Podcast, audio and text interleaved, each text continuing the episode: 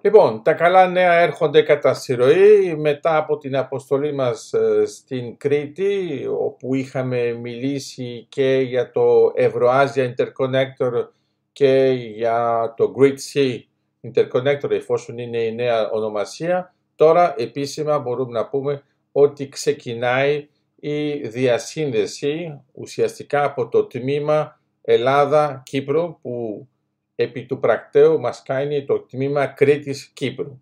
Άρα έχει μεγάλη σημασία για ποιο λόγο. Πρώτα απ' όλα φαίνεται ότι ο ΑΔΜΙΕ θέλει να προχωρήσει γρήγορα εφόσον έχει δώσει εντολή στην εταιρεία Nexans έτσι ώστε να ξεκινήσει την όλη διαδικασία.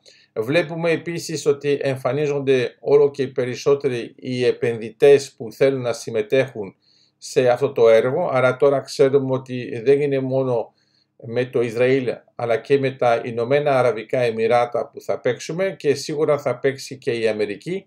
Θα το ξέρουμε ε, όσο πιο γρήγορα γίνεται θα σας το πούμε όταν θα είναι πλέον επίσημο. Πάνω αυτές οι κινήσεις δείχνουν ότι δεν πρόκειται τώρα μόνο για την Ελλάδα, την Κύπρο και το Ισραήλ.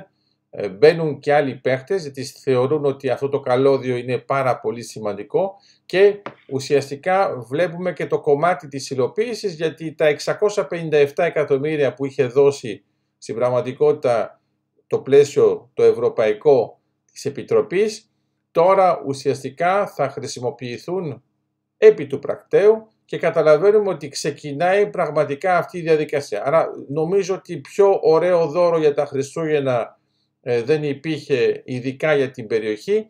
Ξέρω ότι ε, μερικοί από εσάς δεν πίστευαν καν ότι θα γίνει ποτέ αυτό το καλώδιο, αλλά τελικά γίνεται. Δεν ξέρω αν οφείλεται στον Άγιο Βασίλη, πάντως σίγουρα υπάρχουν άνθρωποι που έχουν πίστη, που έβαλαν το χέρι τους για να υλοποιηθεί και τώρα βλέπουμε την αρχή του. Άρα θα έχουμε λοιπόν σε λίγο και αυτό το καλώδιο, θα είναι ένα καλώδιο που θα επιτρέψει στα δύο νησιά να είναι συνδεδεμένα. Υπενθυμίζω ότι η Κρήτη είναι ουσιαστικά ήδη συνδεδεμένη με την χερσαία Ελλάδα και στη συνέχεια θα έχουμε βέβαια και το καλώδιο που θα ενώνει την Κύπρο με το Ισραήλ. Τότε θα μπορούμε να πούμε ότι το έργο θα είναι ολοκληρωμένο και για να είμαστε πιο ακριβείς θα υπάρχει βέβαια και το καλώδιο ε, το οποίο θα είναι αναβαθμισμένο, το καλώδιο Γκρίτα που θα είναι μεταξύ της Ελλάδος και της Ιταλίας για να υπάρχει αυτή η συνέχεια όταν εννοώ αναβαθμισμένο να μπορεί να